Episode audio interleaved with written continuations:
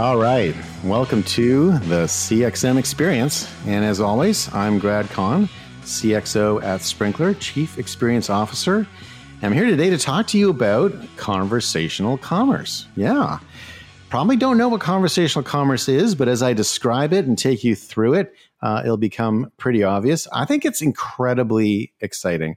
I actually think conversational commerce may be one of the biggest things to happen in the last decade uh, in terms of the way we shop online. And if you think about our online shopping habits, most of what we're doing online in the shopping universe was was defined a while ago. You know, we were we were, we were busy buying things in the late '90s, and so here we are in 2021. Uh, we're still having very similar experiences. There's been refinement, but very similar experiences. Conversational commerce has the potential to upend that and really change the way that we buy. And I'll talk about that more in terms of where it sits and how to think about it. And we'll go into detail. So by the end of this, you should be an expert on conversational commerce. And, uh, and I will say this is new. This is very early. Uh, people who are jumping on this are digital leaders. Um, many, many Sprinklr customers are, are jumping into this. We have a some of the world's most innovative companies as our customers. So that's not surprising. Uh, but it is uh, definitely a new field. Um, I'd encourage people to get into it because it's a, a, really great way to cut the Gordian knot. Uh, so we talked a little about the Gordian knot in a previous podcast, which is how do you take an intractable problem and, and get around it? And the way Alexander the Great untied an untieable knot was by taking out his sword and chopping it in half boom, you're untied. Uh, same thing here. You know, we've got these very complex commerce stacks, very complex Martech stacks. Um, customer engagement's really tricky. It's hard to get a integrated 360 degree view of the customer. It's just it's just kind of a bit of a problem. The tech debt that we all have as companies. Well, I don't have it because I, I just use Sprinklr. But for everyone else, the tech debt that you have as companies, it's real. It's like a big deal. Uh, conversational commerce offers you an opportunity to bypass all that and go straight to customers and just start with a whole new, fresh, clean stack. So, if that's interesting to you, uh, let's keep going and let's keep talking. So, if you haven't been noticing, there have been a lot of commerce additions to Instagram and to Messenger and to everything they're doing on Facebook. Uh, shopping ads, stories, Instagram shop, editor's picks, brand shop, product, cart and checkout, timeline posts, the grid, creators picks, collections, product launches, chat, and most importantly, shipping updates have all been launched on Instagram over the most recent history.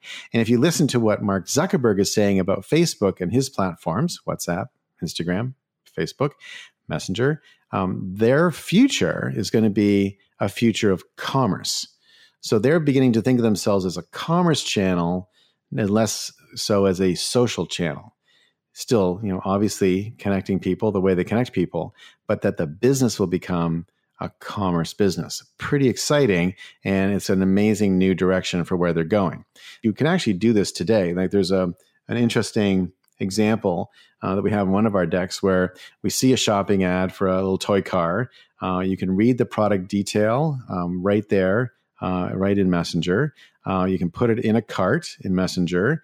You can see your shipping and tax. You can place the order, uh, see the order has been placed, get confirmation, and get an order summary, all without leaving the platform.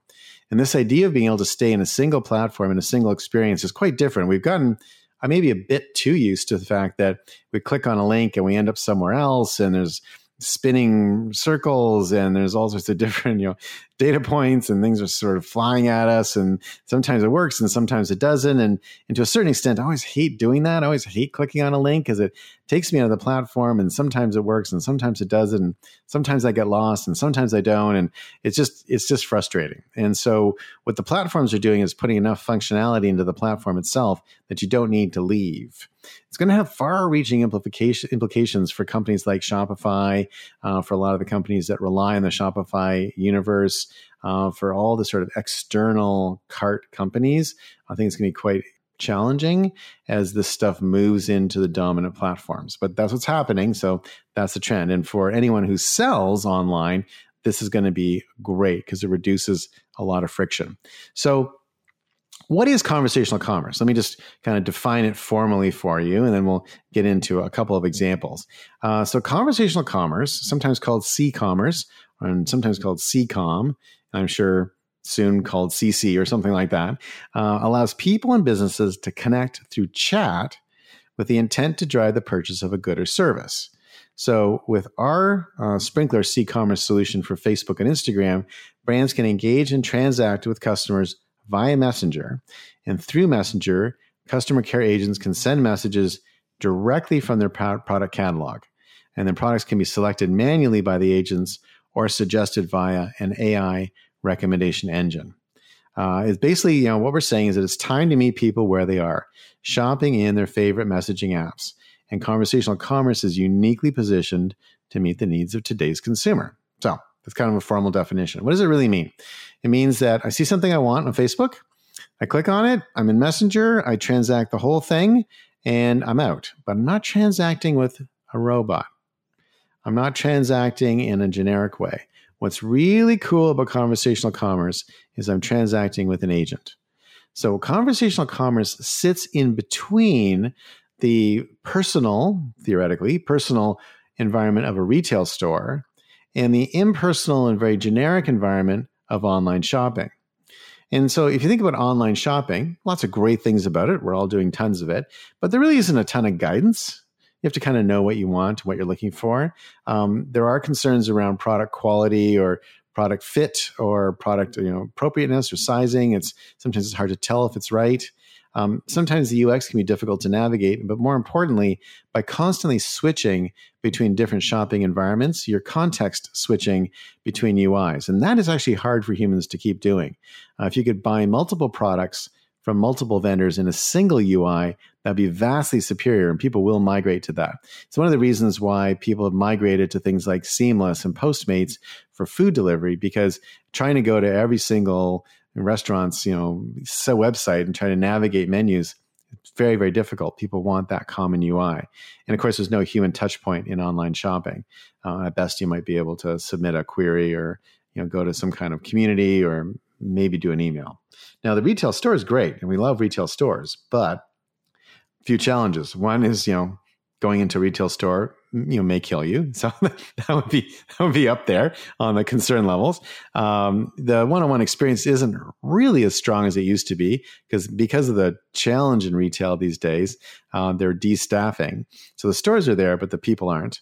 I spent oh I don't can't even tell you by 15 minutes uh, running around a store in New York last week, literally just looking for a person to help me. Uh, I had to kind of peel someone away from restocking to get them to help me got the help I needed, but it was it was a hunting and finding experience, not very attractive.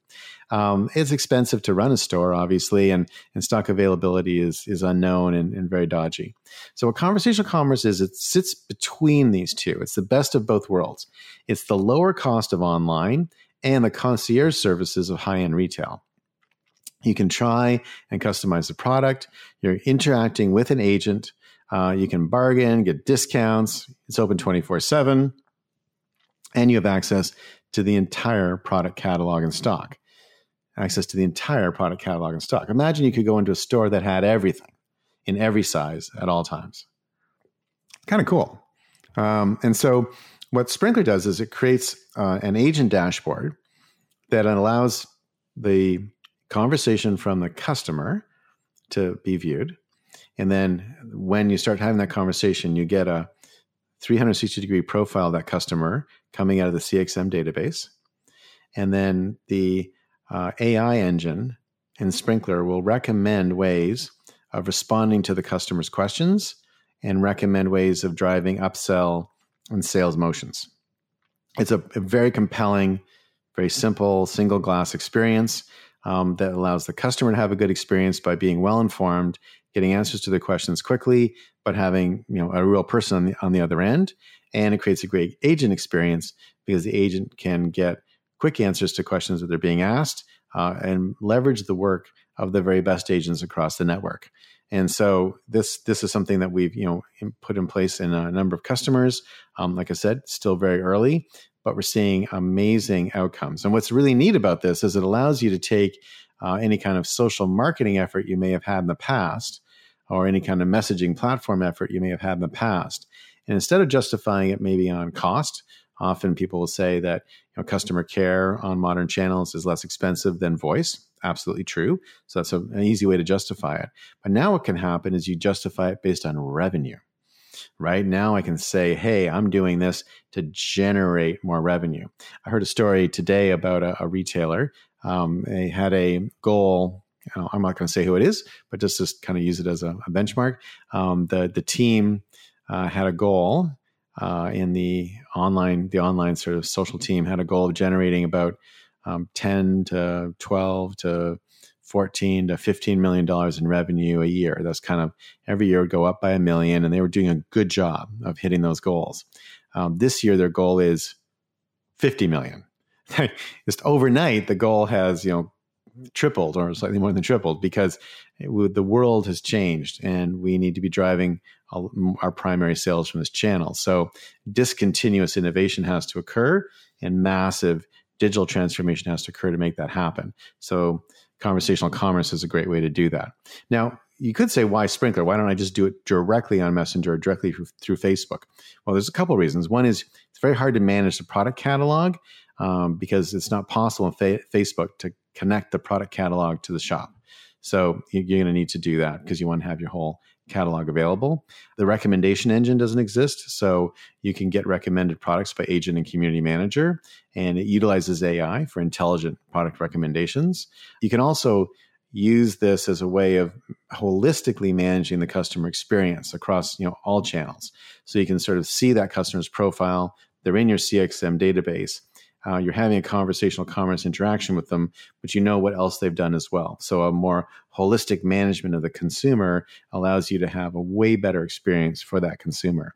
Um, and then you can also now take conversational commerce if you're using Sprinklr, and you can place it in the context of all your paid, owned, and earned activities and metrics.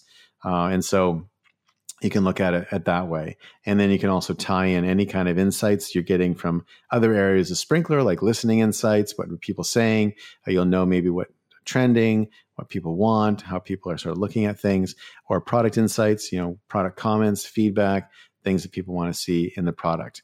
And then you can use those insights to inform uh, other parts of the Sprinklr stack, like advertising, marketing, uh, the content production, all those things can be informed by what's coming through conversational commerce and the kind of conversations that are happening that can help the whole system be better and smarter and more effective. So it's a it's a pretty exciting. I mean, I hope you can kind of get this. We obviously have uh, materials on it.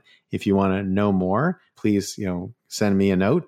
Uh, we can connect with you directly and, and, talk about it. But conversational commerce holds the promise of a, a whole new way of interacting online. And I would say that within five years, it'll be one of the most important sales channels uh, for retailers. And I'd say within a decade, it will be the Walmart of retail. So we'll, we'll check back in 10 years and see where we are on that. But I think this is going to be the, the next big thing and very exciting future uh, for Facebook. So uh, that's it for today. Got some really cool stuff on CXM we're going to be talking about for the um, rest of the week. Uh, but for now, I'm Grad and I'll see you next time.